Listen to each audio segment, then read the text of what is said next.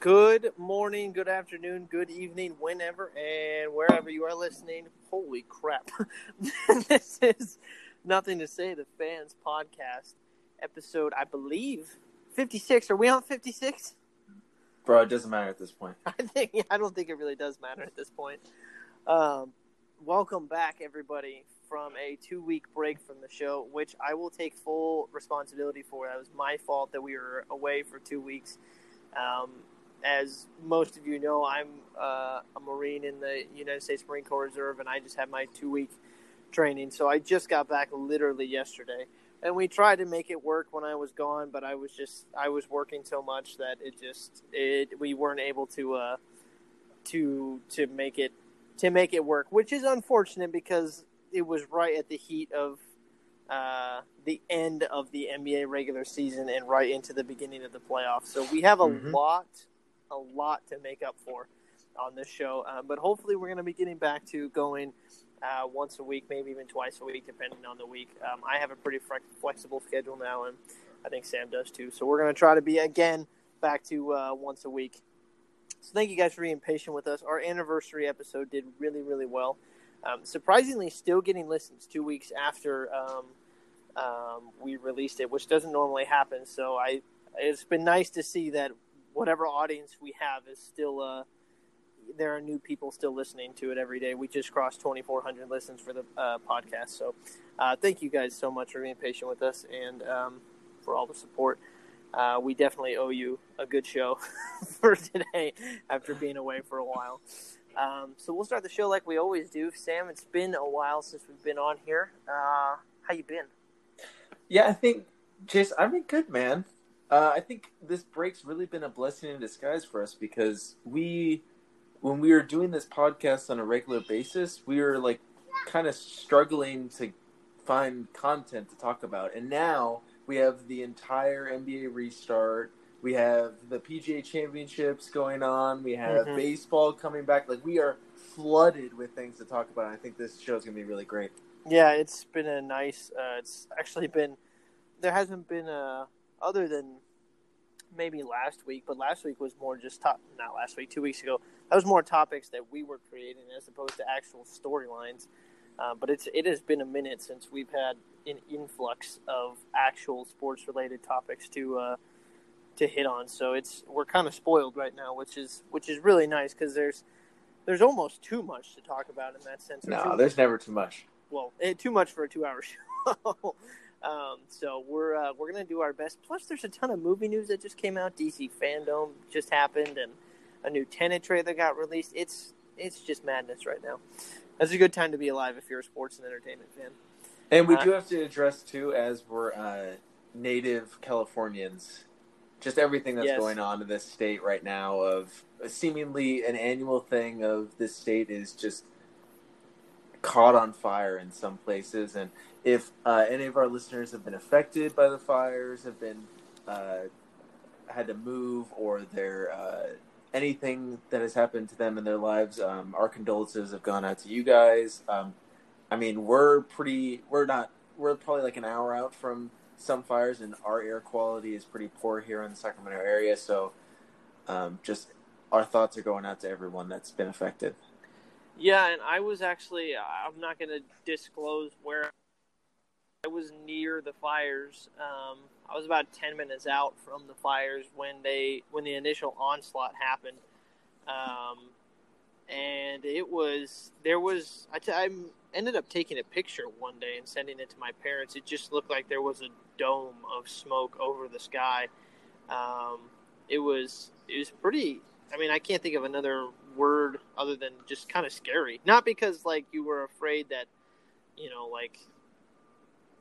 I mean, in the sense that I had never seen anything like that before. Was I like terrified? No, but it was just a scary image to look at, just because it Mhm. was there was The no sky's sun. gone. The- yeah, it- literally, yeah. The sky Yeah. was gone, um, and I, I hadn't been that close to something like that before, and the air quality was horrific. And I honestly, that was part of the reason why, once we were done with our big movement of training, that Thursday, Friday, Saturday, and Sunday, our unit was trying to kick us out um, as early as possible during the day because they didn't want us to be outside for a long period of time. Now, we had to be outside because we were working outside, but they were were trying to get us, you know, back into our hotels as quickly as possible. Um, Yeah. So yeah, it, it, as as Sam said, condolences to anybody who's been affected by uh, by the fires. And if you are listening and you have been affected by the fires, then you know we hope we can provide uh, some entertainment for you today. Yeah. Um, so, Yeah. without further ado, let's jump right into it. We missed, at least not actually missed, but the show missed uh, the end of the NBA regular season. And for us, uh, you know, the, at least for Sam and I, the draw was one, yes, basketball was back, but two, you know, our team was in the bubble. The Kings were in the bubble, and they had, uh, at the start heading into the bubble, the Kings had their previous 10 games before the bubble, they were 7 and 3. Um, they were playing their best basketball. They seem to be, and it's hard to say peaking at the right time when you're not a playoff team, but they were peaking at the right time just in the sense that they were making that playoff push. And then they come to the bubble and then they lose four straight, right? Was it four straight or three straight? oh my! I think it was just three. Okay. It was it was just um, I can look back at it, but the whole the whole thought process of the Kings making the playoffs for us was immediately just pumped, like just Mhm. completely out. Um, and it, it was so sad. Like they they play the Spurs, Mm-hmm. right? So I have the schedule right in front of me. They play the Spurs, a team that I don't want to say that they should be because they were right around where the Kings should be, but it's a game that it's a game that when you're looking at who they were playing in the bubble, that's a game that they needed. And They it's lose no, the it was no uh, Lamarcus Aldridge, who's No Lamarcus arguably Aldridge. their best player. So Right. So they lo- they dropped that game. Then they play the Magic, which is a team, you know, you for the Kings. And I know it's hard to say for the Kings because the Kings are such a terrible team. Like they should win that game on paper. They should win that game, and they got crushed. Um, and then they play the Mavericks, who are a much better team, and they barely lose to the Mavericks. So they immediately, right off the bat, they drop three straight, and then they you think, okay, well maybe if they just win out, but for the Kings that's impossible because nothing good happens to the Kings. so they beat the Pelicans, and you're like, oh, okay, well there's one, and then they lose to the Nets, they lose to the Rockets, they beat the Pelicans again, and then all of a sudden they um, beat the Lakers at the very end, and you're like, okay, well, it was it was just tough because the idea of making the playoffs for the Kings was gone immediately once they lost those first three games.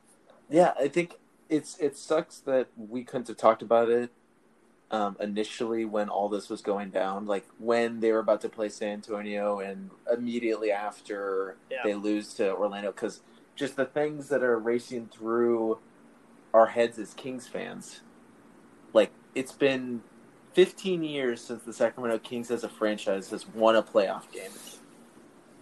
That's only I'm only six years older than that stretch of Yeah. time.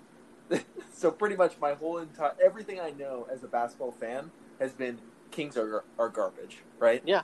And we go into this bubble. We first off, again, we have two two to three months where we're just sitting and just wrapping our heads around. You know what? The Kings. When we last saw them, they were on a 13 and nine stretch, playing the best basketball they had played all year. Uh, Bogdanovich was inserted to the starting lineup. They looked much better as a team. Buddy was playing well off the bench. He looked rejuvenated. Uh, Fox was taking a step, and Marvin Bagley was coming back from injury. Yeah. So that hiatus actually worked so well for the Kings and their young team. So we thought, well, maybe they're going to take another step, and this team is really going to take it and make it to the playoffs.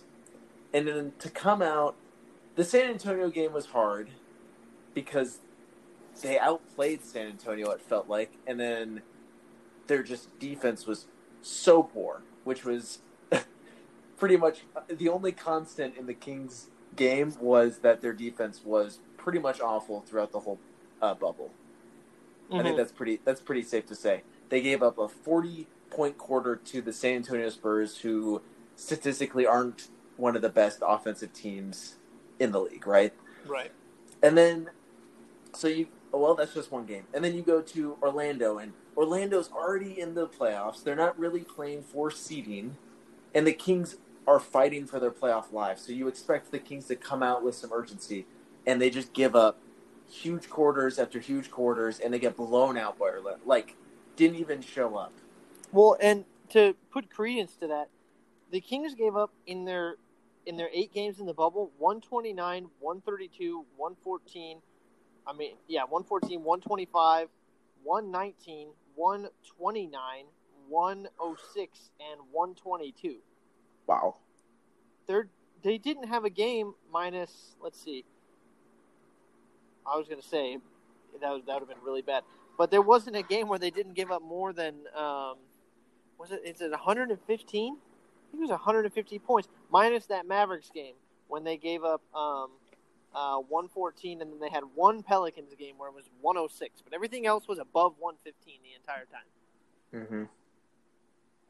And it's just it's it doesn't make any sense because you hear from the players they're all saying the right things like we want it we want to put Sacramento on the map and then they just come out flat.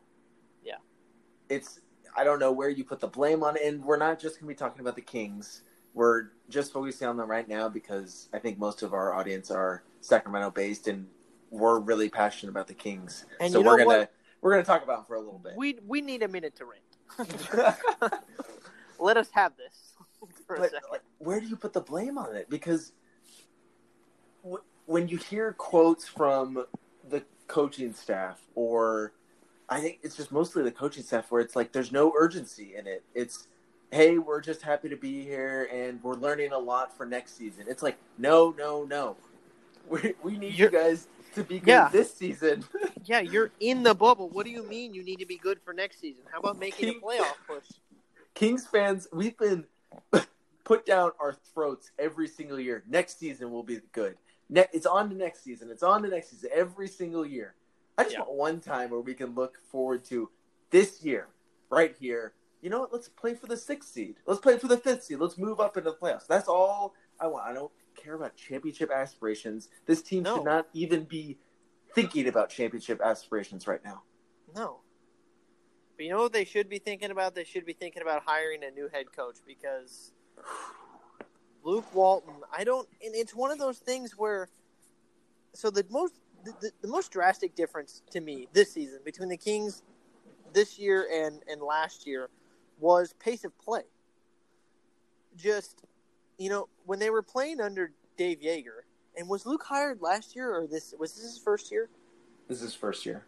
This is his first year, right? So with Dave Joerger, right, the Kings were playing just absolute hundred mile an hour basketball. They were the fastest team in the league by far, um, and every and it and it was something that um, became known throughout the league that season. Like the Kings were just fast. Um, and I actually saw a thing from Dwyane Wade not too long ago I was about just about to say that dude, on the JJ Yeah. Redick podcast. Yes, Mm-hmm. They were talking about how one of the times he knew it was time for him to retire was when they were playing the Kings, and they just saw how fast Buddy and D, especially De'Aaron, were getting the ball off the floor. They were like, he was saying how, you know, they would score, and then, you know, Fox and Buddy would have a shot up within three seconds, and that is so hard to defend. And then this year, this year it was just gone. I mean, it showed up in spurts, but they were they were not the same team. And Mhm. when you when you keep ninety nine percent of your same roster, and you come back and you and you look at the pace of play, it has it definitely falls on Walton. That was a change in philosophy. That was a that was a strict change in philosophy that I don't understand. I don't understand why it was made. Truthfully, Yeah. Well, I mean, I, I'm I'm in the boat that Luke under Luke Walton, the Kings definitely regressed this season, right? It can't all be put on him because no. unfortunately, I don't think Buddy and Bogey played well in the same game once this year. That's a good point. I don't think either of them had a good shooting game at the same time. Uh, Marvin Bagley was injured this whole season, and he was one of the guys that you would think would carry a big workload as the second overall pick a season ago, right? Mm-hmm. So th- these are things that are out of Luke's control. He can't make guys make shots, but he also should be putting guys in the best position to succeed and maybe having Buddy Hield bring the ball up when he's one of the worst dribbling NBA players I've ever seen as a guard. Which isn't fair. I'm just I'm just exaggerating lot. I don't think he's the worst, but he definitely should not be dribbling the ball up and running the Kings offense, right? It No. should never happen. So it, it's just kind of weird how we've been told by Vlade that Dave Joerger was out because he didn't bring this team, this same exact team, to the playoffs. And then a year later, his hand-picked guy makes them go backwards. Yeah. And I guess that that for me is the main reason why I think Vlade and Peja stepped down. I think a lot of people are pointing to the fact that Luka is now balling out of his mind, which we will get to. We will And- get to. and that's why Vlade stepped down. But for me, that isn't really fair because we have no idea how good Marvin Bagley is. Still, He hasn't played half a season No. in two years. We have no idea how good he is, so that's not fair to put that all on Vlade. Um, I just think it's more towards his decisions of trades. Yeah. Most of his trades haven't worked out. I, uh, Jason, do you think the uh, Demarcus Cousins trade worked out for the Kings? well, based on Demarcus getting injured after that, for as, as severe as he got injured, um, and what he what he was after he got injured, I think you have to take into account that fact. It, all things being the same, um, yes, in the sense that if he would have stayed, the Kings probably would have paid him a boatload of money. Then, uh, like I said, all things staying the same, he would have gotten injured. Then you have an injured player under contract who's worth a butt ton of money, who's not even playing for you. And then he came back and he wasn't he was never the same player. Um, so in that sense, yes, they avoided a contract situation. But if you look at what they got out of it, I don't know. Maybe I don't know. They just ended up being a different team. Whether or not it's a win or a loss, I'm not entirely sure. But I guess I guess it was a win on just in the sense that he was. I don't know. He was just toxic for the team, um, and I think it was the right move at the time. And I don't think, I don't think you make, I think you make that call real time with Demarcus Cousins saying this just is not working right now, um, and he's just being and he's toxic for our team, and you don't want those type of players in your locker room. Um, Does the uh, Buddy Hield extension does that look pretty good right now? Well, it's one of those things where it was like probably not when you look at the other players that are in the league who are probably making the same amount as Buddy, but then at the same time, it's like, well, that's the only way that the Kings are going to get people people of any relative talent to stay, um, because the Kings aren't. They're not a. First of all, they're not a big market, and Oh no, God no! They're one of the smallest. yeah, Maybe and- the second smallest. I think New Orleans has the smallest um, media market. yeah so in that sense it was like well you're gonna have to overpay for everybody right now to get them to stay until you become some sort of some sort of semblance of a playoff team they have to overpay for everybody um, so no because we paid him a lot of money but did they really have another choice I'm curious to see because Bogdanovich is going to be up pretty soon, and I'm assuming Vlade knew that that was going to be the case. I'd be kind of worried if he didn't. yeah Um, I of course he did. I mean, come on.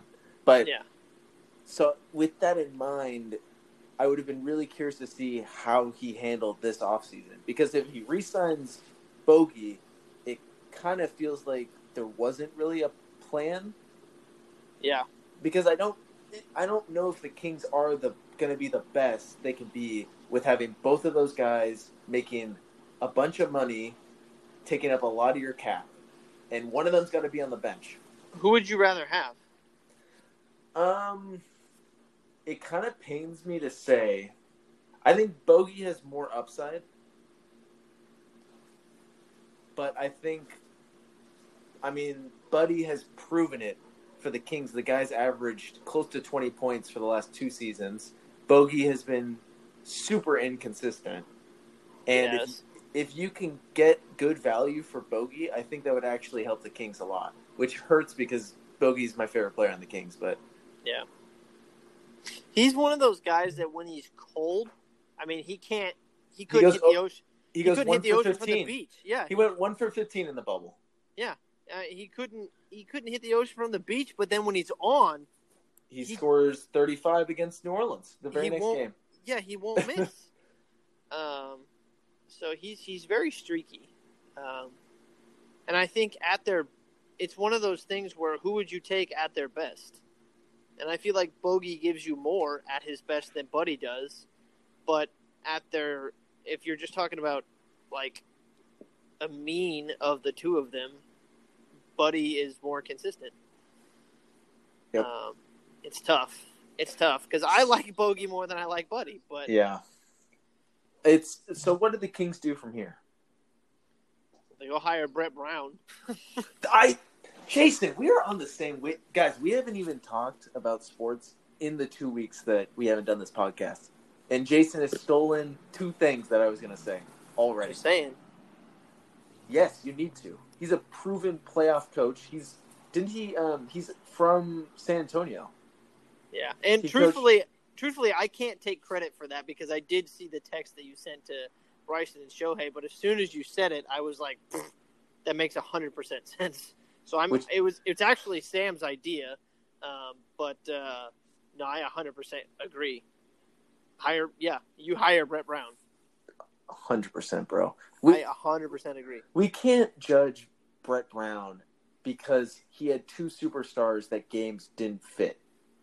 Are we really going to penalize? And they're two guys that got injured very often, Yeah, and everyone's like, "Well, I mean, Brett Brown, he was at Coach of the Year, wasn't he?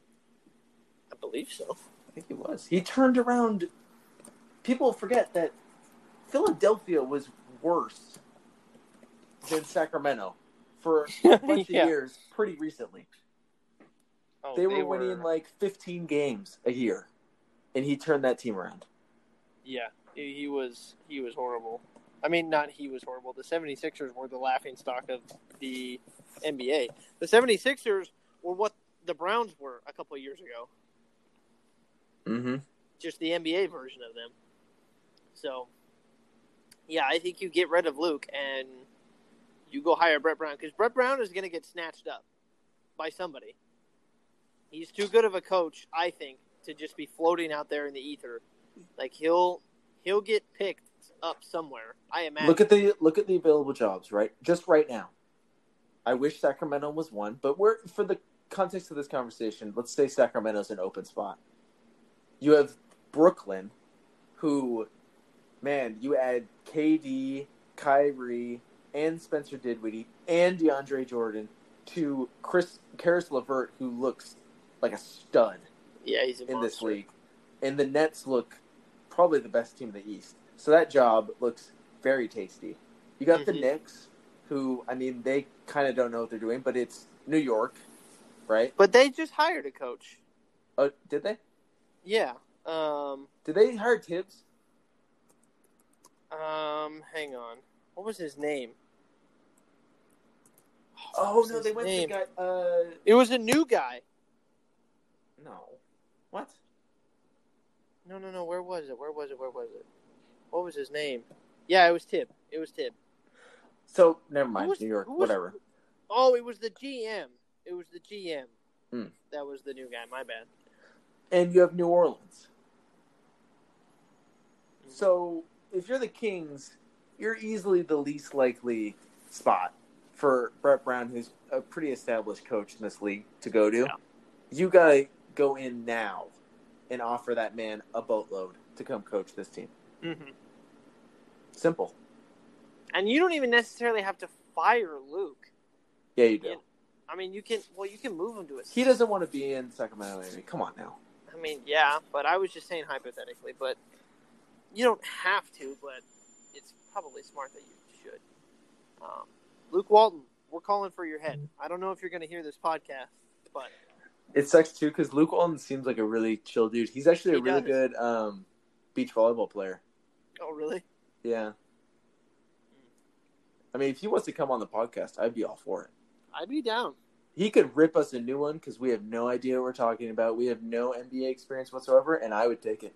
Yeah, I'd be all in. I'd be So- like, great. Let's move on from the Kings, man.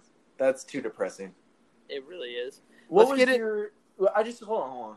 I just want to get your overall feel for how these games have looked while you're watching. With no fans, they have the virtual fans in the back. It's a smaller space. They got a bunch of camera angles going on. What What is your feels of watching the games in this bubble so far? I'm all in on it. I'm all good. Um, I mean, there is an aspect of you do. I think, I think the best way to describe it, it's probably way different for the players than it is for people watching at home, because with people watching at home, yes, you get crowd noise and you get to see the reactions of everybody. Like, you know, there was it was an it was really cool when Golden State was at their peak and you watch like Steph hit a big three in the fourth quarter and the place just erupts. Dude, that Um, wasn't cool. Well, yeah, not for us, but you know what I mean. Um, or, or like, you know, just big crowds like that. It was it was fun to see that, but at the same time, right now they're pumping in crowd noise, so it's not. There's a constant level of noise, so there's really not that much of a difference from the TV side. And if anything, there's just been more camera angles, like you said, which has been really Yeah. cool. Um, and the sounds that they've been pumping in, some of the they've been able to become really creative with the noises that they're pumping in and the the songs that they have and the graphics that they have on all the cameras. The virtual fans or whatever, but And I think there's a lot more uh, bench involvement too, because they have to like Oh, bring yeah. the energy too, which is kind of cool to see. Like you get uh, Patrick Beverley and Paul George uh, teasing Dame. Dame. when he missed the free throws. Like you wouldn't really get that, or it wouldn't be as visible because they wouldn't be standing up like that in a normal Exactly. NBA setting. Exactly. So I, I'm all in on the on the bubble. It, it really does. It, my dad uh, was talking about it the other day. He's like, "Yeah, I got used to it really fast, Mm-hmm. really fast," because I mean, it's. I mean, when when there's not big plays happening during uh during an NBA game, it's just like a constant level of crowd noise and maybe a little bit of up and a little bit of down for the noise, and they can do that with artificial noise or just I think what they've been doing is taking noise from the game, actually taking sounds from 2K. Um, Yeah, yeah, they And- have. Mhm. yeah, and pumping it through the through that. So it's just if you play 2K, then you're, which I haven't in a long time, but all of us, uh, you know, not all of us, but you know, for a lot of the guys out there, I'm sure plenty of us have either seen or heard the sounds of 2K, and it's Mhm. it's sounds fine. Yeah. So Yeah, I like 2K does 2K does a good job. Yeah, yeah, I felt like it's really not a distraction at all. no, like you're right like we just get used to it you know what i love though because this is such like a a sprint to the finish we are just getting nba action every Oh, single every day night. like the biggest games like it's so cool in the playoffs because this really hasn't happened in a while i feel like where we're just getting big games happening like every single day because usually they like to spread it out for the playoffs because of travel but we're just getting great games it is just Yeah. awesome as a sports fan So going into um, going into the the playoffs, right? The seeding right now, and I'm sure 99% of the audience knows who's in the playoffs right now. But in case you don't, um, the Western Conference is the Lakers and the Blazers, one and eight, Rockets and Hugh, Rockets and OKC, um, fourth and fifth seed. Denver and Utah, three and six. Um, the Clippers and the Mavericks, two and seven. And then in the Eastern Conference, it's the Bucks, Magic, one and eight. Pacers, Heat, four five. Boston, Philadelphia, three six. Toronto, Brooklyn, two seven.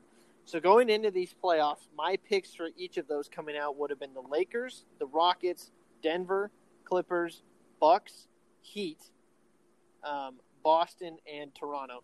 Now, Boston and Toronto, um, Toronto sweeping Brooklyn. I don't think that was a surprise to anybody, but Boston sweeping Philly, mm-hmm. that was a bit surprising.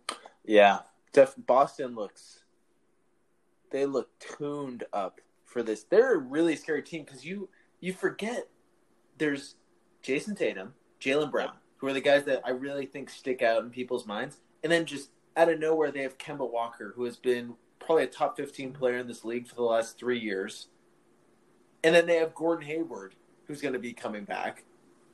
It's like this team is just stacked. And they have a phenomenal head coach. Brad Stevens. Um, Mhm. Yep, babyface. um, and is Marcus Smart still injured? Um, I don't know. I can't remember. Is he still injured? If anything, it won't be for very long. Uh, no. So he's playing right now too. So and he's been playing well, well. too. Yeah, exactly. Um, so they're just from top to bottom. And the thing about Boston is that they're all young right Mhm. now, and they're they're not like nobody's out there on like minutes restrictions. Nobody's out like lumbering around out there. They're just they're young and they're all freaking fast, and they just play hard. Um, and God, they bullied Philly, just bullied Philadelphia. Um, Poor Joel was- Embiid, man. I know, He's just out there fending for himself against the Wolves, dude. pretty much. He drops 35 and they get blown out by 20.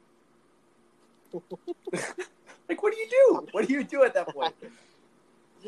So the first game was 109 to 10 uh, to 101, and then I'm looking for the next one. Then the next one wasn't even close. It was 128 to 101. Then the next game was a little bit closer, 102 to 94, and then the last game was 110 to 106. Mhm.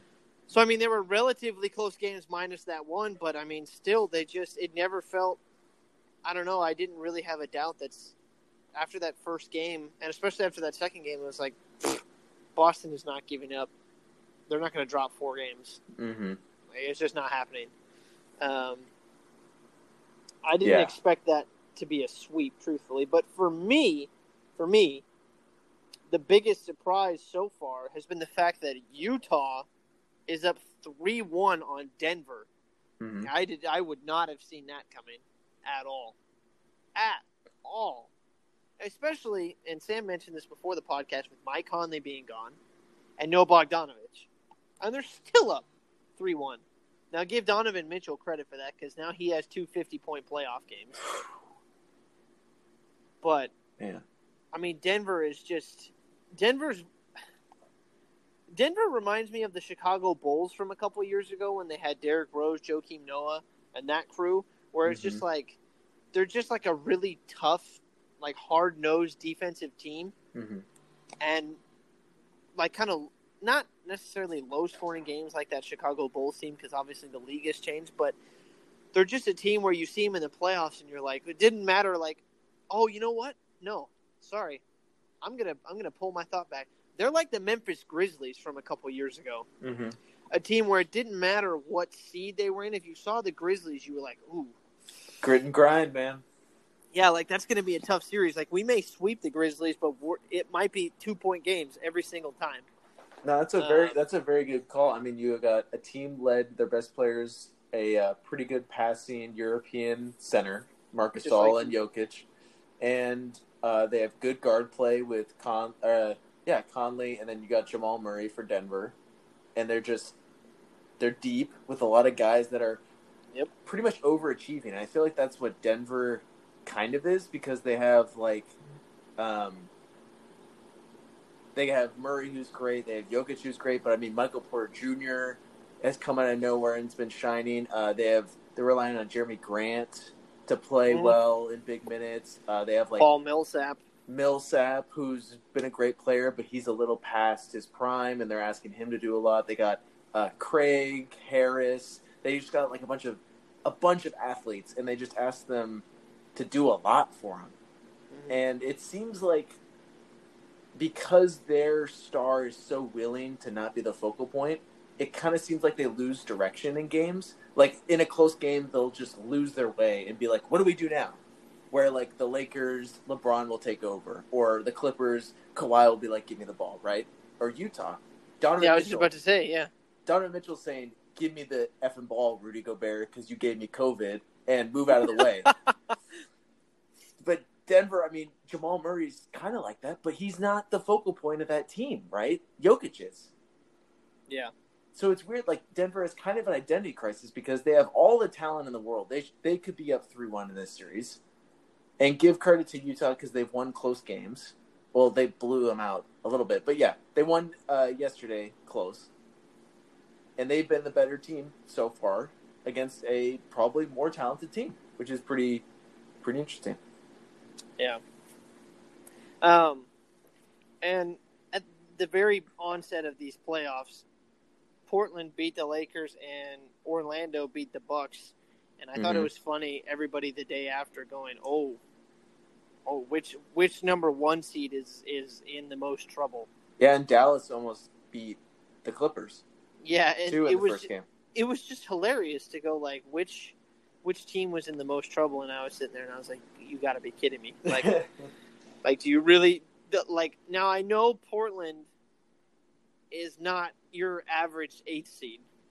I get it, but they're playing the Lakers, and I don't think under in in any in any Marvel Cinematic Universe because there are a hundred bazillion universes in Marvel if the Lakers and Blazers are playing in any of those universes and LeBron James and Anthony Davis are on that team, in zero scenarios would uh would Portland win. It's like the scene when Doctor Strange is trying to figure out when the Avengers is going to win. It goes two million six hundred and fifty whatever. Yeah, there's Tony... only one that we win. exactly. That That'd be, a, be, You need to get on that. That's a good meme. How many do right. how many do we win as Damian Lillard as uh, Iron Man? One. One. when it, when that... Anthony Davis is balling out like this, how many times do we win? Just just once. Just one.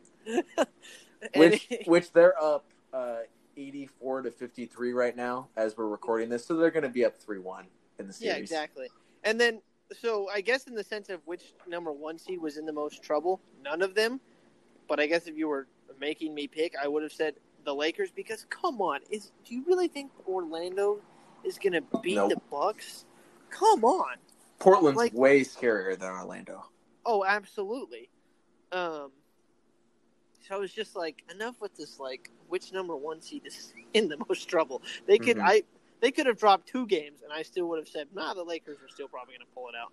I the think, Bucks will still probably pull it out. I think I would edge the Bucks as being in the most trouble because that second round the Bucks really haven't looked like like what they looked like in the regular season. Like they haven't really proven to the rest of the league that they're the best team in this league, right? They really haven't shown that so far. Not in the playoffs. So, and Miami is coming off a sweep of Indiana, who was playing really well, and Miami's probably sky high right now. Oh yeah, that's going to be a tough matchup for Milwaukee to just come out. If they come out and just slaughter Miami, which could happen because they have one of the best players in the world and they have a really stacked team around him. Mm-hmm. But they just need to go out and prove it because if they sleepwalk through what they've been doing so far in the bubble, they're going to get woken up by Miami. It's going to be a shock. Yeah. I think the Lakers, because the, I think they, the Lakers took it a little more personally of that Portland loss because Portland is scary. You do not want to let Dame Lillard chuck up 30 foot uh, threes in your face and drop 40 on you night in, night out. That's scary. That no. team is that team was in the Western Conference Finals last year. That's scary. Yeah, they're they're uh I mean they're not a championship level team, but they're a, a they're a team that's made deep playoffs runs before, and and they they know how to win in the playoffs.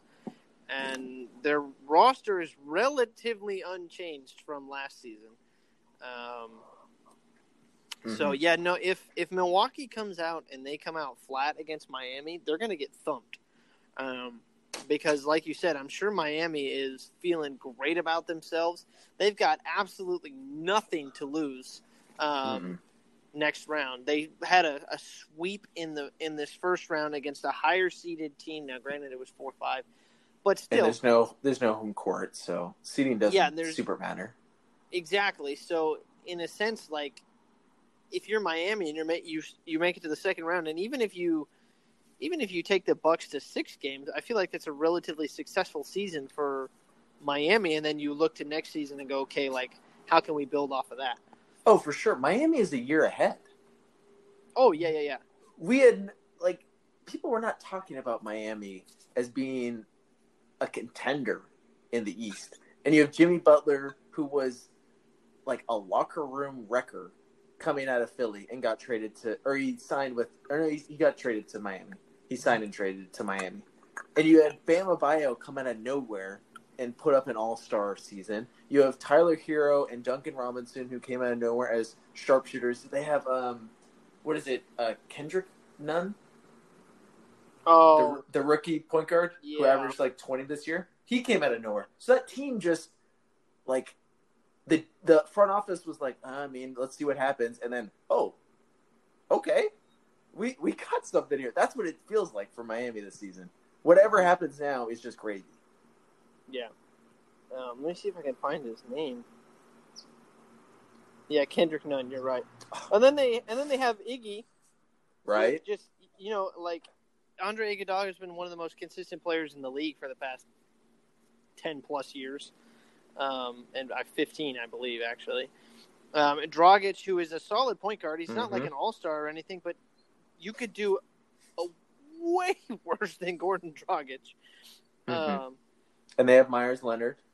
and let's not forget Center. they got J- they have Jae Crowder too, who's just a monster. Like he may not give you like twenty points a game, but he's kind of like that that stat stuff, or kind of like um, freaking ball kicker who I'm blanking on in Golden What? State. God, Draymond. God, Draymond. I haven't said his name in so long. kicker. Testicle hunter. Testicle Hunter. That's the name of the show now. Of the uh, episode test. That's the name of the episode. Testicle Hunter. Mr. Uh, uh, what is it? Um, uh, what's it? He he said something about Devin Booker. Um, I don't in the remember. league, find him. What's it? What's it called? It's up to the T. Tampering. He's a Oh, he's, tampering. A, he's a tamperer. Tamper. And then Kelly Olynyk, who's a solid player, and Derrick Jones Jr., who's also a solid Oh player. my Like, gosh, Derrick Jones Jr. Bro, if that dude out of the learns how to shoot, watch out. It's yeah, that'd be tough. Um, and then I think we'd be absolutely silly to not talk about what we witnessed last night. Well, I mean, we could. uh, can we say that? Say that for last. Just talk about the Houston OKC real quick. Okay. Um, Houston and OKC being tied at two is a bit surprising. A bit. From from which perspective? From Houston, I feel like they're pl- It's so hard to say that they're playing down because it's a four-five matchup. Uh huh. but I don't feel like the Thunder should be. And it's so tough because uh, Shai Gilgeous-Alexander is, is a great player, is a really great young player. Mm-hmm. Um, He's- Danilo Gallinari just, well, he torches the Kings every He's time a professional scorer. Yeah, he is. Steven Adams is a top five center in the league. Um, Kings should try to get him. Yeah. Oh, absolutely. Chris Paul is, you know, he's not what he was. But He was he's an all-star. Chris Paul. Yeah, he's still Chris Paul. Dennis Schroeder is kind of reminds me of a Patrick Beverley who He's can sixth score. man of the year. Yeah, who like like a he's he's he's um. He's a poor man, Lou Will. I was about to say that. I was going to say he's the Mhm. Rockets' Lou Williams. Mm-hmm. Um, so they've got a good team, like they really do. But I don't know. It just it, it feels kind of weird, and I can't really explain why. Well, I mean, the biggest explanation is the fact that Westbrook is out for this playoff for this, I mean, yes, that's true. which is a. I mean, they're missing twenty five points a game, theoretically, from Westbrook. I think I'm more shocked that Houston really has. They dominated the first two games against OKC, which was really shocking, especially because James Harden didn't play well in the second game. And they've played two close games against the Thunder so far, which were either team could have won. I would be. I'm more happy to see how Houston's playing in this series because I know that I can count on Danuel House Jr. I can count on Austin Rivers. I can count on Eric Gordon, who's playing well. I you can count on Robert Covington. You can count on like all these guys are playing. Oh, and Jeff Green is looking And Ben McLemore. he hasn't played very well. they they haven't played him as much. I wish they did, but I I don't know. hey, he's he's still made more more playoff points than any Kings player in the last decade. Uh, but in the last decade, that's so sad. There, Houston is just it's just a bunch of misfit toys that have like really meshed well together, and I feel Yeah. like if you just shrug the fact that you lost these last two games to OKC because either game could have gone either way, and you just say, hey, you know what, we win the next game and we're right back in front in this series. That's it. That's all you can do as Houston. Yeah.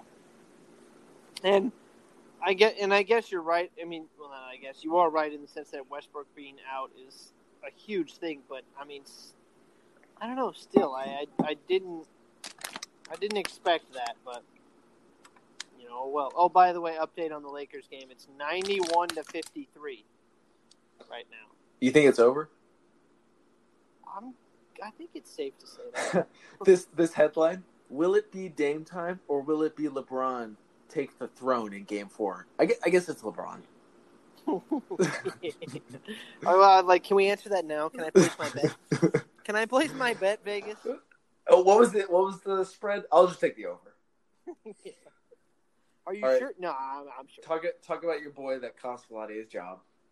Oh man, I know he really did. Let's just let's just get it over with and my goodness, my goodness gracious.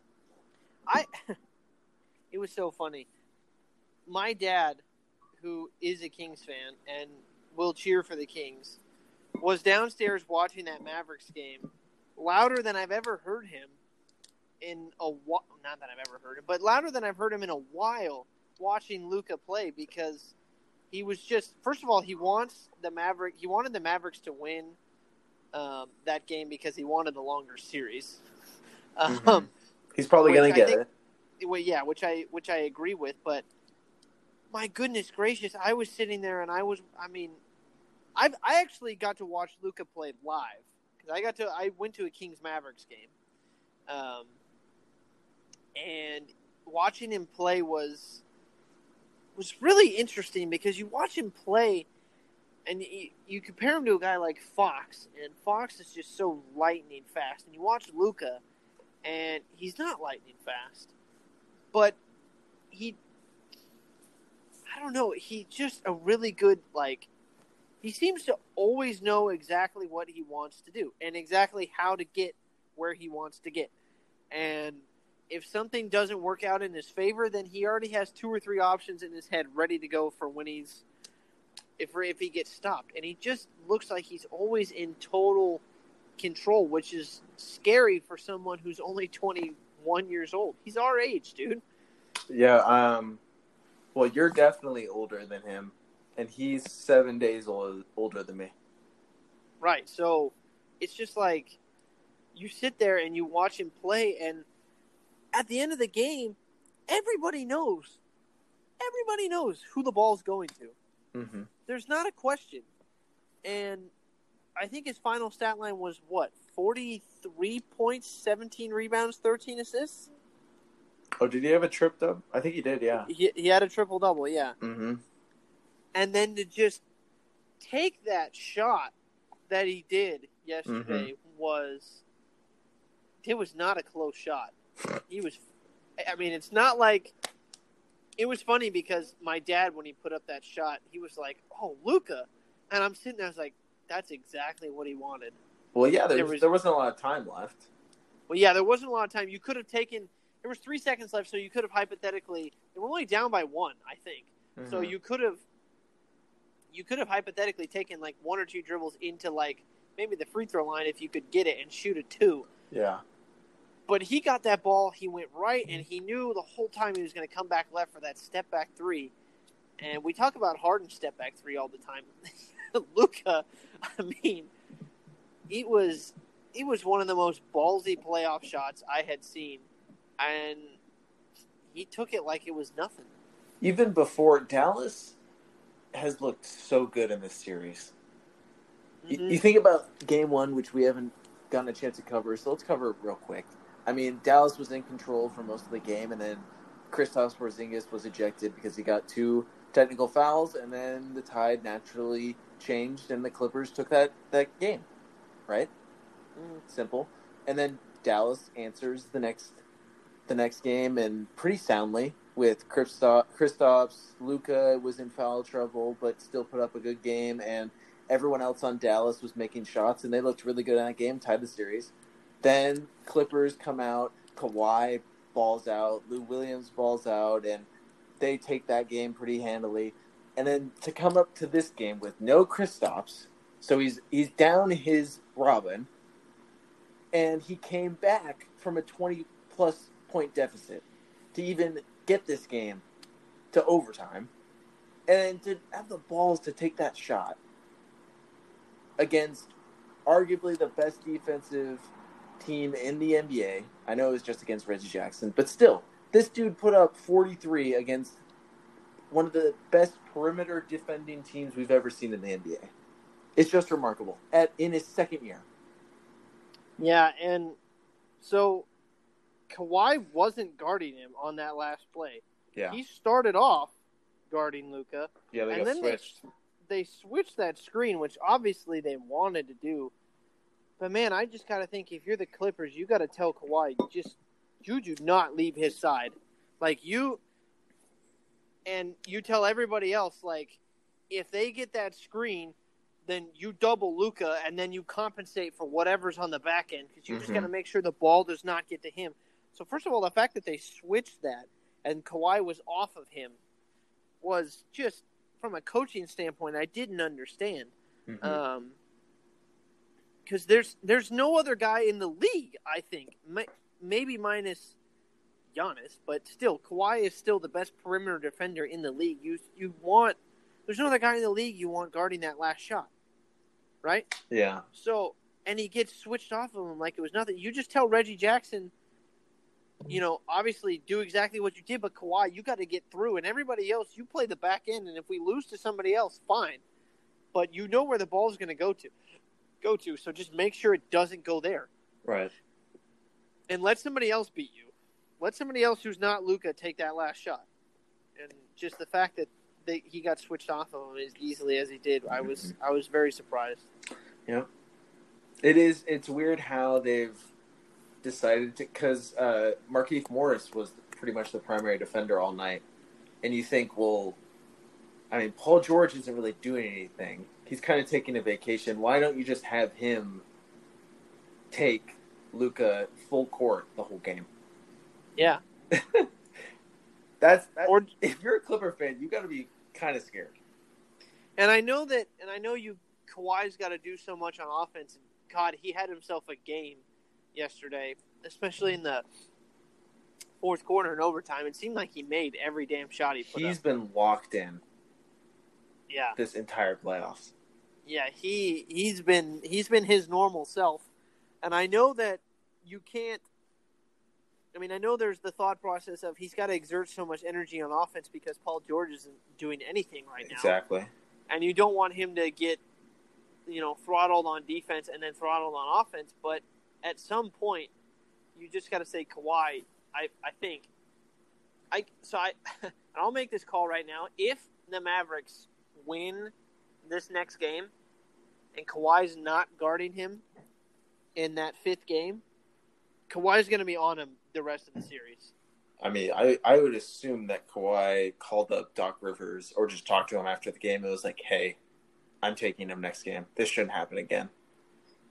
yeah, I, I would I would hope I would hope that he has that in his personality, and he seems like he would um, to just go like I just just give him to me, like I don't I don't care anymore Yeah.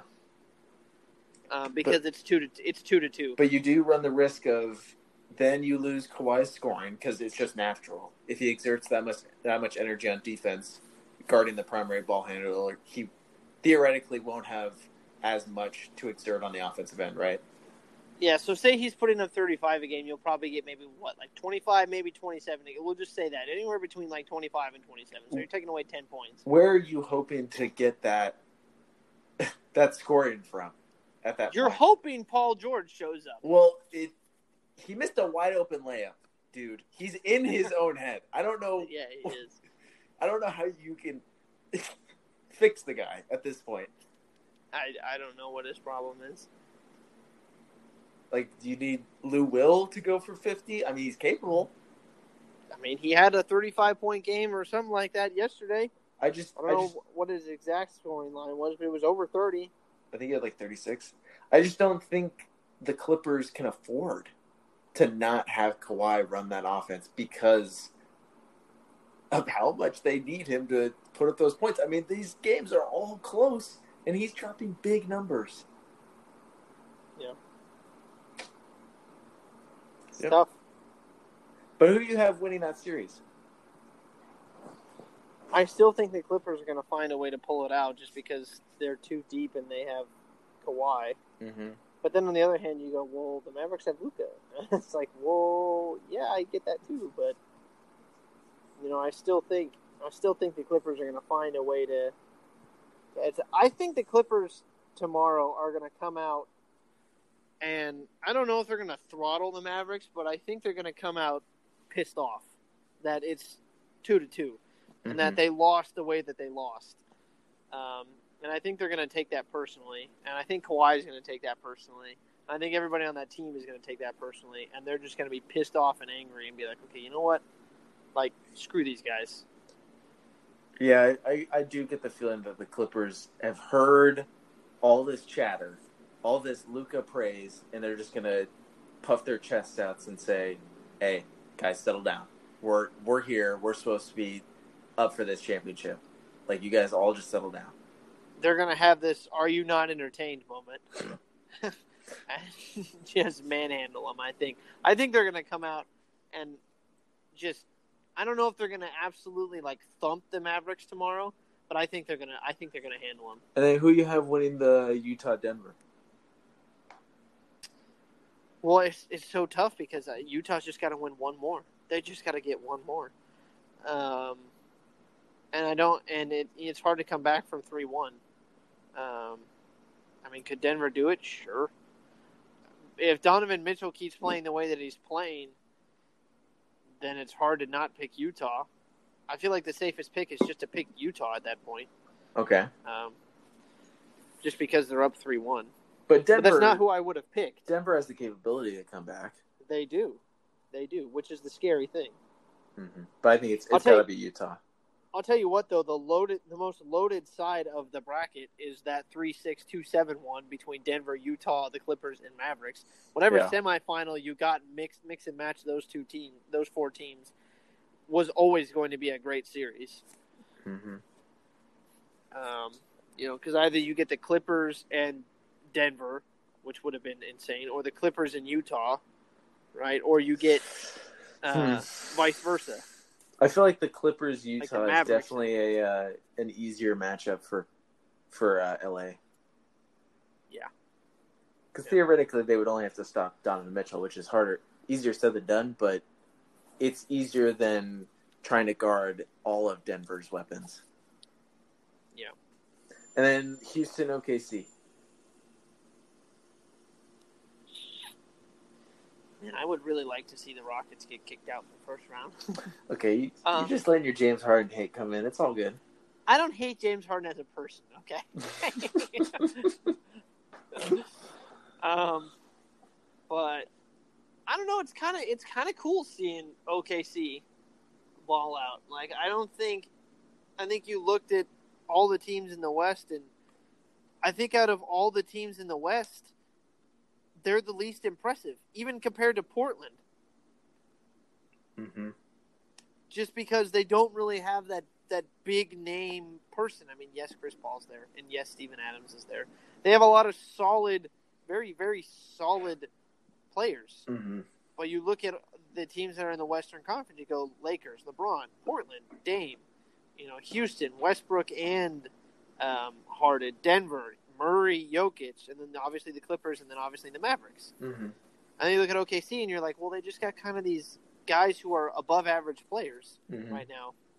And I would say the best position player on that team right now is Steven Adams. He's a top five player in the league for his position. No, he's not. But you don't think he's a top five center in the league? No, there's no way.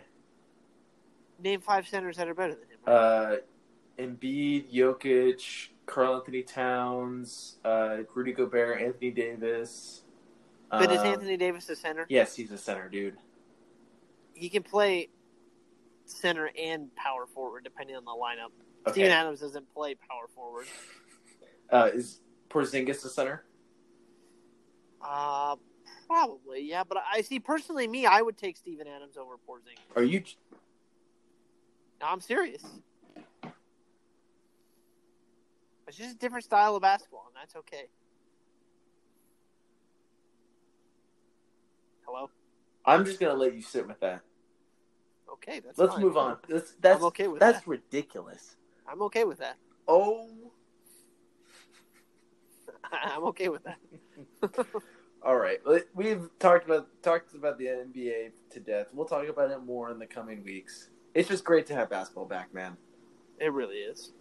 Uh, we needed it. Switch gears a little bit. You know what I want to talk about, Jason? I don't know. What do you want to talk about?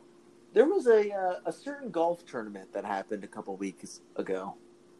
It was. It was the first major of the year, held in San Francisco's Harding Park, won by a 23 year old The goat. graduate from the Golden Bears, Cal Berkeley, Collin, Morikawa. Did you watch all this?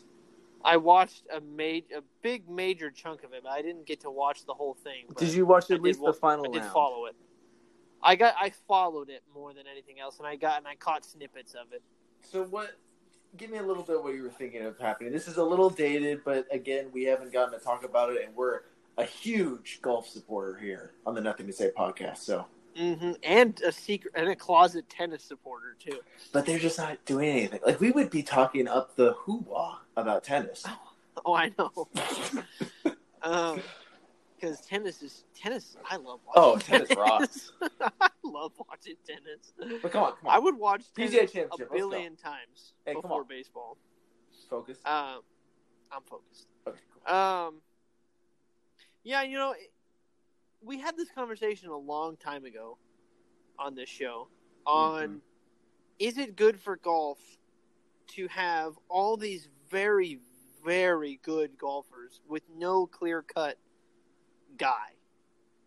And I don't remember what our what our talks were. I think we said it was good for. I think I said it was good for golf, and I think you said having Tiger, somebody like Tiger, was better. I Yeah, I think that's how went. familiar. I think that's how it was. Mm-hmm. Um, I still stand by that. I still think that having all these guys and having somebody new uh, who can win these tournaments um, every single day is it's just exciting. Um, but that's me, and obviously that's just one opinion. Um, but man, you kind you watch you, you watch this kid play, and you know for a while there people were talking about Spieth, and Spieth hasn't really. I mean, he had that run for a while, but he hasn't done much as of recent. Mm-hmm. And then right now, it seems like the guy I think most people would point to as Koepka. Mm-hmm. But then on the other side, you have DeChambeau, who's been playing really, really well. Mm-hmm. Um, and then DJ is always right there. Mm, we'll get. We'll talk about him in just a sec. Yeah. Um, Mm-hmm. Jason Day has been playing well, but I don't think people talk Yeah. about him as being the guy. Rory is scary in the sense that like he hasn't really won anything as of recent, Mm-hmm. um, or anything. well, he won the FedEx uh, championships last year, but yeah, right? And yeah, and I, I was, I guess I was just talking like a major. Yeah. yeah, yeah, yeah. Mhm. Um, but he's also one of those guys where, you know, to put it in basketball terms, like he could go off for fifty in any night. Yep. Um, The dude has probably the most talent out of anyone on the field yeah, collectively. it's just whether yeah. all of that, all of the parts show up. yeah. And Justin Thomas is a solid golfer. He's Oh, either really good or really bad. Um, Well, he's number two in the world. yeah, and when he's really good, he's really good. Um, Phil's still playing, and it's fun to watch Phil, and Tiger's still playing, and it's obviously fun to still watch Tiger. Um, Mm-hmm. there's a lot of good golfers out there, and then you had this like just this little this little kid. This, this Well, he's, little he's kid. probably taller than you. Well, yeah, I know, but but in, in comparison to everybody else, you just got this you just got this 23 year old yeah. who's just coming out there and just wiping people. He doesn't doesn't hit it long. He just hits Nope. it straight and really good ball striker. Yup. Wow. He's got such a such a smooth, pretty swing. Mm-hmm. Uh, effortless. Yeah, So effortless. and he, I mean, he's not he's not like Sam said. He's not like DeChambeau. He Mm-mm. doesn't bomb the ball down the middle of the fairway, but I mean, you don't need to. Yeah. I think that's so going back to that conversation, which was one of my favorite segments that we did um, in that first year of the podcast. Yeah. I think that was like episode two or three that we really talked about that. Yeah. This could be the dude. right, take- that was the point I was trying to make.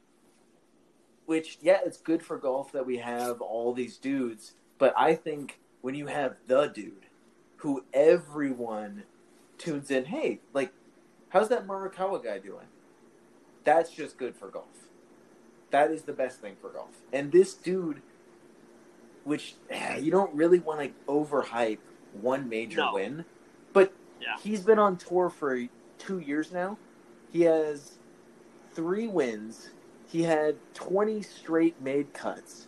This is no fluke. The dude is No. here to stay, and he could be what he could be the next generational player that we see in golf. Could be. Mm-hmm. And you know, it's funny right now. I feel like the sports world has is in a really interesting time with uh, their superstar players. And the reason why I say that is because you look at the next, you know, for the NFL, it's been Tom Brady and Peyton Manning, right? As like the guys. Yeah.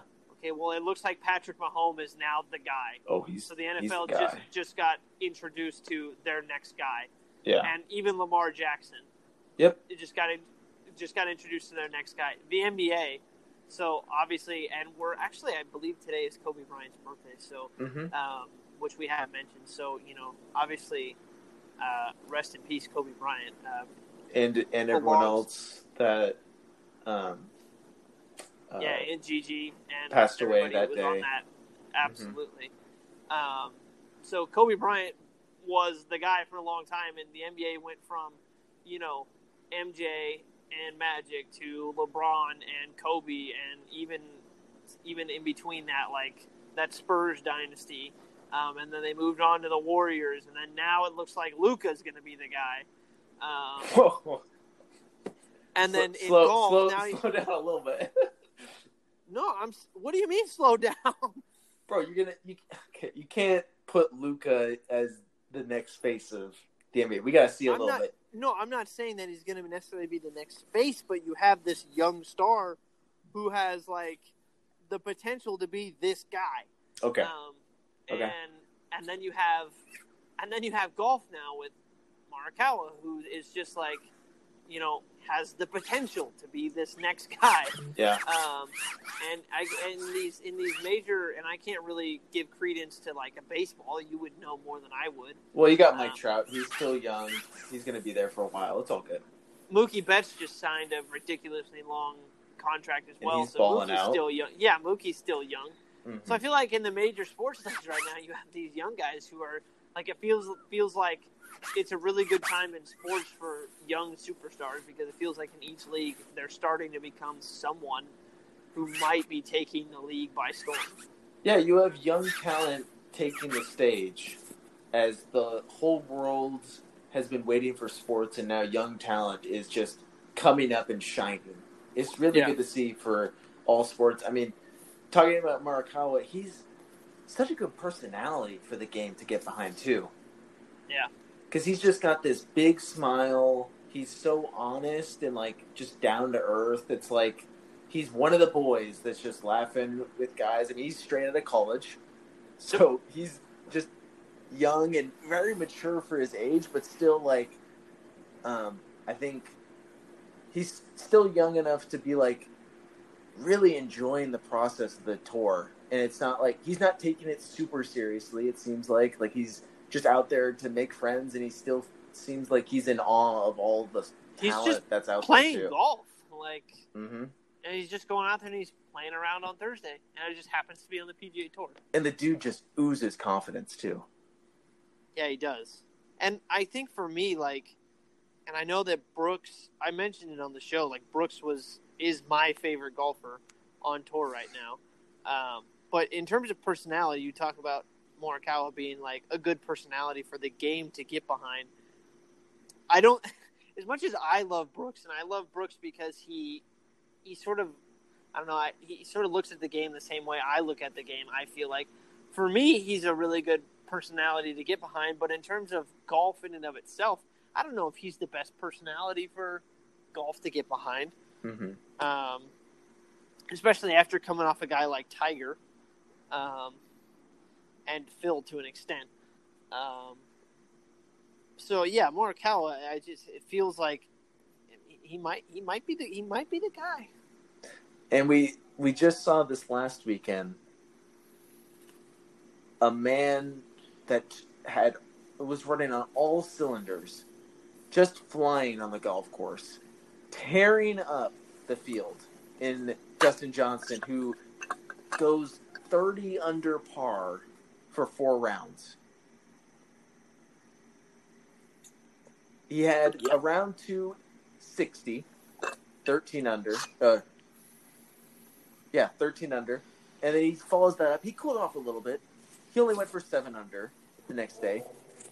And then, yeah, he just, you know what, he, he was already in the lead by five strokes, and he just mailed it in, went for 8 under the final day.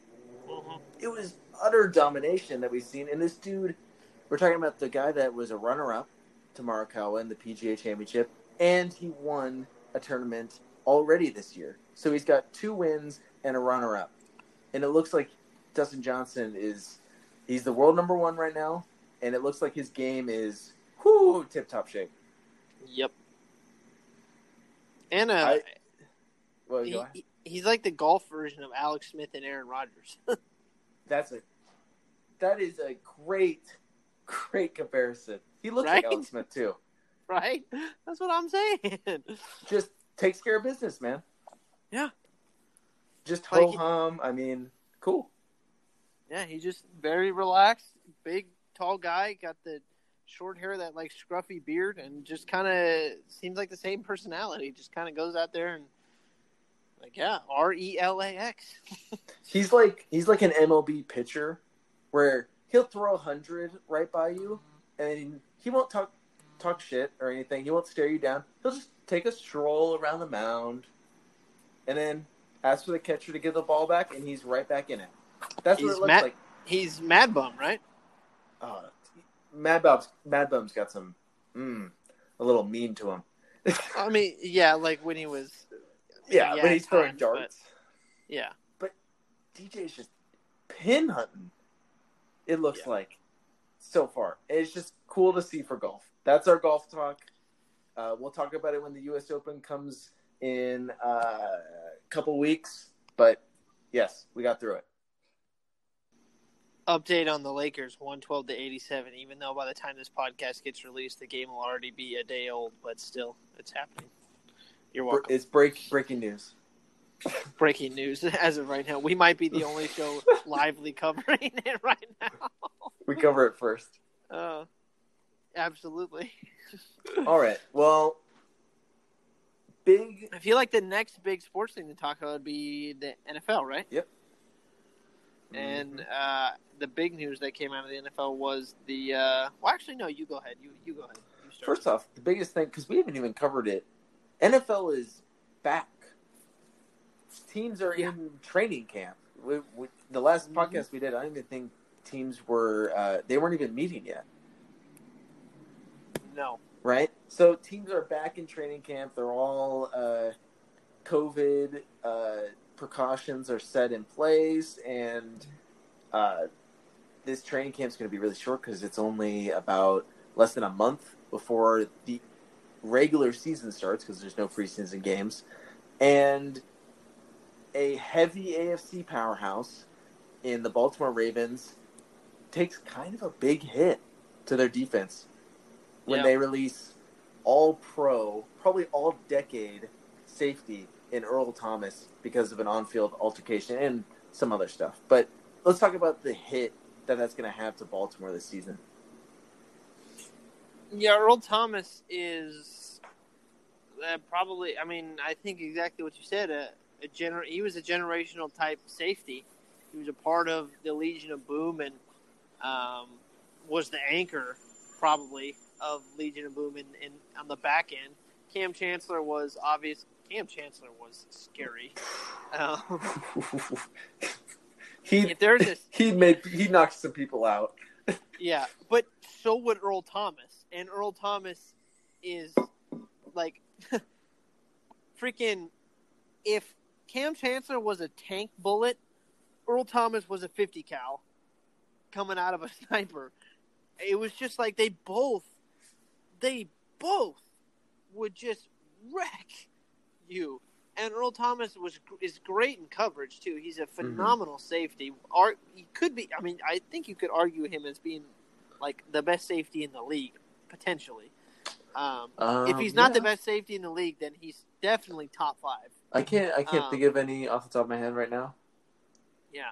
Um, Um, and it's one of those things where it's like there are certain positions in the NFL where you go, oh well, you know, losing this guy may not be too bad because of that's not a super gigantic on-field um, importance, but if you have an anchor in the secondary with a good safety, mhm. That helps your defense out a lot. Yeah, cover, who knows- covers up a lot of potential pitfalls for Yeah, teams. maybe does Earl Thomas being gone mean that the mean that Seattle is going to I mean not Seattle, I'm sorry. Baltimore. That Baltimore is going to lose um, you know, two more games now? Ah, probably not, but there are probably going to be certain situations in the in games now where you go, "Damn, it'd be really nice to have Earl Thomas out on the field right now." Yeah. And he just brings that confidence too, because you know that dude has won a Super Bowl and he's been doing it for a decade at the highest level. It's just like, oh, well, we got Earl Thomas back there, and we got Marcus Peters on one side and Marlon Humphrey on the other. It's like our sec- their secondary was the best in the league. Yeah, you you had what it what it did for you was it allowed you not to necessarily worry about that side or that area of the field. You go, no, no, no, he's got it. Yeah, he's just He's playing got, like- center field. Yeah, like Oh, like don't worry, like don't worry, he's got our back. But It probably would have allowed your corners to play a little bit more aggressive because they Yeah. know they got some top help. yeah, they can press up on Yeah. guys and really st- stick them at the line of scrimmage for sure. Ex- exactly. Well, let's. Have you heard about the exact incident? No, it was brand new to me, uh, like yesterday. So apparently during practice, um, and there's some background stuff that who knows is true, but has been reported. Uh, Earl Thomas apparently missed an assignment, and he decided to blitz just randomly during a play, and the guy that he's supposed to cover went off for a 50-yard touchdown, right? Mm-hmm. Okay, that happens. And then one the other safety calls him out on it. And he was livid. He threw off his helmet and then Earl Thomas decided to punch him. And then that turned into a whole skirmish and then he ends up getting released after that. And I think he's going to sign with Philly now, right? Oh, is that the lead? That's the rumors. Either that or I mean Dallas would be really into him. If for the Raiders, would you want them to pick up Earl Thomas? A hundred percent. A hundred percent. I think you'd be. I think you'd be dumb not to to want that. I kind of get the Antonio Brown vibes from him, dude. maybe, maybe, but I. Earl Thomas is not the same as Antonio. Well, listen, he apparently showed up late to meetings all the time with no reasons. He had missed walkthroughs, just completely skip them. He would not follow plays. He would just decide to do whatever he wanted on certain plays. And he wasn't the biggest, like the most popular guy in the Baltimore Ravens locker room for some reason. And we saw how the Seattle experiment ended with him, where he flips off Pete Carroll as he's getting carted off because of his uh, he injured his leg. Mm-hmm. It's kind of scary stuff. If I'm the Niners GM, it would be great to have the player Earl Thomas. Just if I get him Yeah. on Sundays and he's playing at peak, that oof, that might that would put San Fran, I think, above New Orleans clearly in the NFC. I think so. But do you really want that headache? Mm, You know, it's you know, some coaches have a way of getting to people, and I guess it'd be one of those things where if you feel like you have the right coach in mind, I mean, in play, then you and you feel like you could get to him, then you go after it. Jon Gruden has a loves veteran players, Mm-hmm. loves veteran players, um, and I feel like he might have a way of of getting to Earl. Um, and you talk about well, he didn't get to Antonio Brown. Well, yeah, but Antonio Brown's a head case.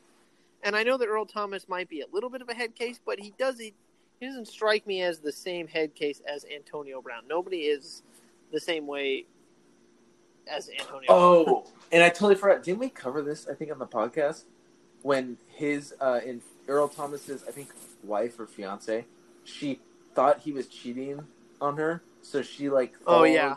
yeah, and uh, pointed a gun at him yeah. when she caught him cheating. That that also happened. Just Mhm. just the right. I mean, that's kind of like personal life, so the, who knows? If I'm doing some, I'm doing some reading right now, and Dallas is also the other team, like you mentioned, that Yeah. talking about maybe signing him. I Mhm. saw something about Philly earlier.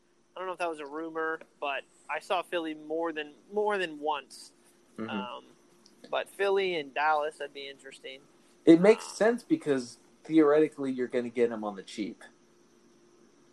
Now you are, yeah, Yeah, like you're going to get an All-Pro safety with for just comfortable just change. Yeah, yeah, but do you or want chump change for the NFL. do you want do you want Mark Mike McCarthy, your new head coach, to have to deal with that? I don't know. Yeah.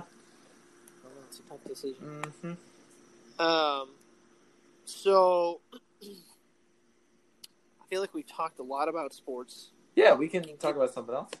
Yeah, you want to jump? You want to jump into it? So let's let's just dive in head first. All right, head first.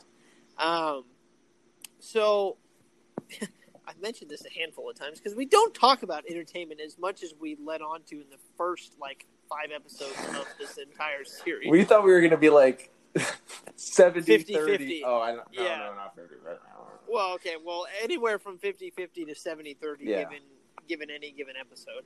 Um, and it's really turned into like 95-5. um, but there was some big movie news that happened uh, just recently. It was really yesterday. Um, DC Fandom happened, and with it came a shiitake mushrooms ton of um, DC news. And so we'll just we'll just go down the list.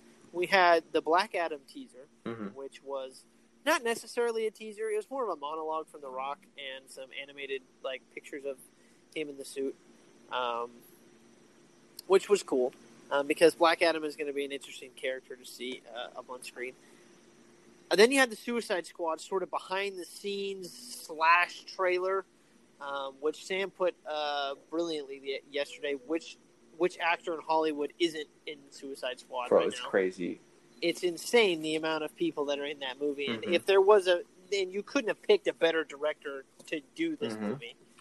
Um, and that was such an interesting trailer, just because it was behind the scenes slash like a trailer. And Wait, do you want to talk Uh, about Suicide Squad first? I mean, we can. I only have like fifteen percent battery on my phone, so we probably got another twenty five minutes. Oh. Um, so I know this battery. Uh, so for those of you I didn't mention, I'm actually outside sitting in a hammock. Um, Yeah, I think you can hear your hammock um, rubbing against the mic at some part, but that's fine. Well, yeah, probably. Yeah, it's it's it's interesting to uh, to try to film a podcast with my computer in my lap, my phone on the computer, and then sitting on a hammock, which I it's I bananas must be really bananas must be really uncomfortable. But I feel like if you're a banana, you're just laying in a hammock all the time. okay. Um, um, or if this is what caterpillars feel when they're in the cocoon, then it's life sucks. Um, Oh, my. I like hammocks, but not for not for this long, or not for filming a podcast. Um, so I'll ju- I'm just gonna re- go down the list and let's Yeah, yeah. pick and choose which one we want to talk about. So we got Suicide Squad, Right. Then we had then we had the Wonder Woman trailer, Mm-hmm.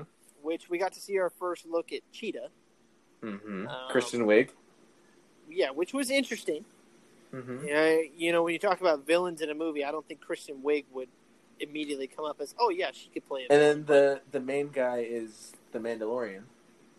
I mean, yeah, actor. yeah, who? Pablo Pascal, Mm-hmm. Pedro Pascal. Pedro? Very good Yeah. actor. Yeah, love him, love him. Um, and then so the next one was going to be the Justice League Snyder Cut full trailer, and good lord, does that look like a drastically different movie?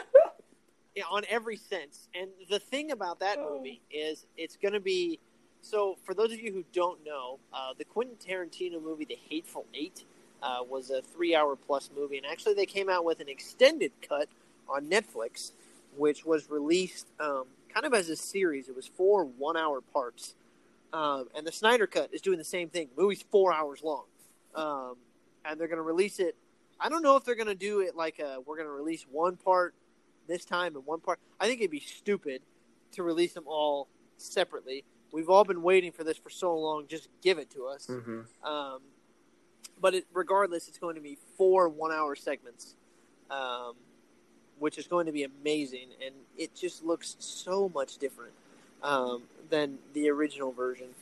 Um, and then, last but certainly not least, well, actually, there was a trailer for a Gotham Knights uh, game that's coming out, which I Mhm. think for I played all of those games, and for somebody who adores that series and thought it was over, um, it's it was a nice little like, whoa, didn't Those are really well made. I think the the stories of those have always been really good. hmm And the gameplay has always been so fluid, and it's just it's probably my favorite series of all time, um, with one of my favorite movie characters of all time and superheroes of all time. And speaking of that said superhero, then there was the surprise of Matt Reeves' Batman trailer, which I think was rumored to happen, but didn't know if it was actually going to happen. And sure enough, it did. And good God, the world lost its mind Mm-hmm. um, with this trailer. Um, so we can sort of pick and choose whichever one you want. Uh, but man, I I think the two biggest things for me were the Snyder Cut trailer and the Batman trailer. Well, I just really quickly talking about Suicide Squad. The fact is, this go is a. Is it a sequel, or are they just coming out and saying it's a reboot? I've heard some people say sequel, and I've heard some people say it's just a reboot. I don't know. Because it's got Margot Robbie still as Harley Quinn, and it's got um the Jai Courtney as Boomerang again. well, they have Viola Davis as Amanda Waller still, and they have um Joel Kinnaman um playing in the same role. So I guess it's a As sequel. Rick Flag, yeah. Yeah. or it could be a prequel. I no, it's a sequel, but I I don't know. I thought it was a I thought it was a reboot. Because it's with a new director. Yeah, it's it's weird. I don't I don't a hundred percent know. Right. Um, But it's just cool Rick- looking down the down the list of Idris Elba's in it, which is really cool. Yeah. Margot Robbie's in it. Viola Davis is in it. Uh, Pete Davidson is in a superhero movie, which is kind of weird. John Um, Cena. John Cena is in it, and his character It's- looks really funny too. He was talking about like the asshole version of Captain America, Yeah, um, which is hilarious. yeah. Uh, Nathan Um, Fillion's in it, um, and yeah, Love just him. the the trailer is pretty much just like an introduction to all the characters that are in it. And I was watching, and I was like, "Are they're just gonna keep going, introducing all these characters that are Yep. in it?" I mean, it's like a the the Suicide Squad. I didn't know was like I don't know, thirty deep. It looks like yeah, I know it's crazy. It's crazy. yeah, Um, but it looks really good. I mean, uh, uh, James Gunn, right? I didn't. I didn't mess. Yeah, Yeah, James yeah, Gunn, who's the director of uh, Guardians of the Galaxy. Guardians. I mean, he's gonna be perfect Talk- for it. Yeah, talk about ensemble uh, type movies, uh, superhero type movies. Like he's got a good track record. Yeah, and this one looks uh, really. I'm, I'm assuming it's got to be funny. it's got to have some humor in it, but it also looks really action packed with some huge explosions. And God, I hope it's rated R. I, apparently, it's supposed they were they were like pitching it like a, a superhero war movie, Yeah, which kind of cool.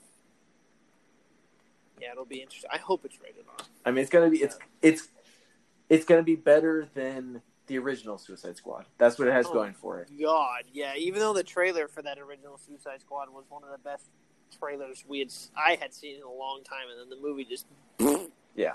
So it's got Yeah, that it going. so sad. Expectations are low. I mean, the Batman. That was big news coming out. that was huge, and there was you, we weren't even sure we were going to get that trailer.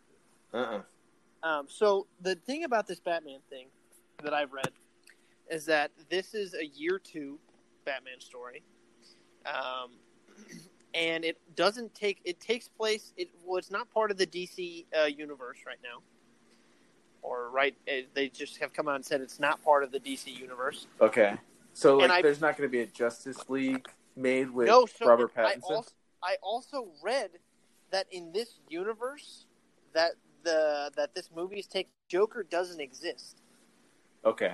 um, or at least if he doesn't exist, he- um, currently he doesn't exist, and I don't know if he doesn't exist yet or he doesn't exist at all. Um, but I also read that this movie is taking is uh, it's the villains in this movie. They're the villains before they fully become like their iconic self. So you're getting the Riddler before he was like the Riddler, and you're getting Catwoman before she was Catwoman, and you're getting the Penguin before he was like the Penguin. Yeah. Um, which, by the way, that is Colin Farrell, um, who's driving Is the Penguin? Is the penguin and is the guy in the car who says that guy's crazy. That's him. He doesn't look the same and he doesn't sound the same, but that's because of all the prosthetics he has on him. I wonder who's play who is playing the Riddler. Um, okay, so have you seen the movie There Will Be Blood? No. Shoot. Okay, so I'm not going to be able Just to. what what's the actor's name? I don't know uh, his name off the top of my head, but I'll look it up because he was he was a big part of that movie. Um, it's a really good choice for that character. Um, Paul uh, Daniel Oh. Paul Donovan. Oh yeah, I just see that. Yeah, yeah, yeah. Okay, I've never seen him. Good choice for the Riddler. Jonah Hill was supposed to be the Riddler. Uh, he was rumored to be the Riddler. Yeah, that would be kind of funny. it'd be really weird. But wait, wait, are you are you Penguin? No, I'm the Riddler. yeah, I know. Seriously. Um, Oh. So the big thing I think for Batman, especially, is his voice. What does he sound like? And we got Mhm. Batman talking a little bit. Do- do you buy Batman." At least based in that moment, yeah, Do you like the appearance? I do like the suit. Um, I'm not a big fan of the suit. It it's, I actually think it's the worst out of the three between Bale and uh, um, Batfleck. And yeah, Bat, Black and Patterson. I think it's the worst out of three. I think Christian Bale's Batman suit is just it's amazing. Yeah. And this think- one looks like uh, Pattinson like can't move in it. Well, you say that, and then you get to one minute and thirty-eight of the trailer, and he just beats the living Okay, yeah. shit out of that guy. Which looked a lot like um The video game. yeah, that's what I was about to say. Yeah. Mhm. Um, Which was super overkill. Like he knocked him out with two punches, and then he Oh, just know. keeps destroying the dude. it was so great. Um, and I think, and you know, people talk about Batman not killing, and he, I don't think he obviously kills that guy, but I, in the game, for those of you who didn't play the game, the Batman in those games when he's fighting thugs, beats the living shit out of everybody. Like he's cracking femurs, he's cracking every single bone that he can get his hands on gets snapped. Um, and he's just throwing just you just continue to throw these haymakers. And it was like yeah this is and i guess as somebody who played those games as a kid and then up through just like two three years ago that was one of the batmans that i grew up with. Um, that is a version of batman that i grew up with. And i love it. I love an, a batman who is just beating the snot out of uh, people because i feel like it adds to the whole being afraid of Batman. Right. Um, because you know he's just going to punish you. He's not going to kill you, but he'll punish you. Um, and which is part of the reason why I love Tobey Maguire's Spider-Man so much is because you compare him to Tom Holland's Spider-Man, and Tom Holland, he's a great fighter, but he's he's way better at using uh, his webs than Tobey was in the movie because Tobey didn't, I don't think, really got a chance to to do that. Um, but Tobey was not afraid to throw a punch. Um, that last fight with him and the Green Goblin in the first movie is a brutal superhero fight.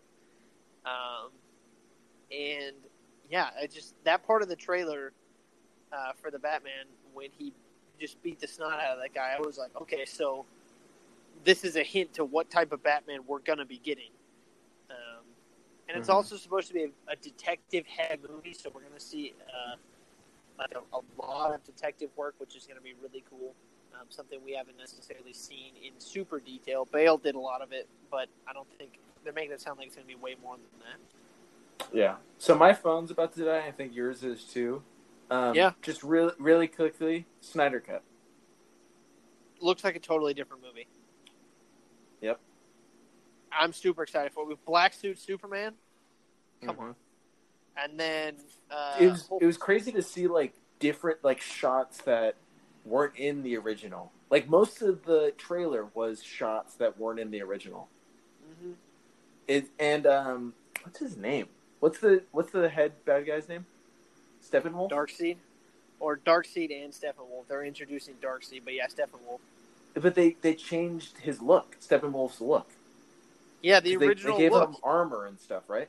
Yeah, and these way bigger horns, Mm-hmm. and he just looks he looks cooler. and they they I, I think they're really I think they changed the Flash too a little bit, yeah.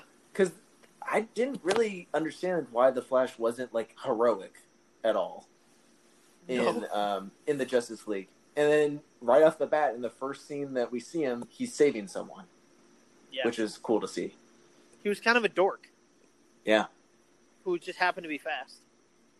which I, I don't know how they're doing this. I don't know how they're gonna put a movie together because it's not like they can reshoot No, because Ben uh, Ben Affleck isn't under contract and actually, he just signed on to do the Flashpoint movie. did he really? He's coming back.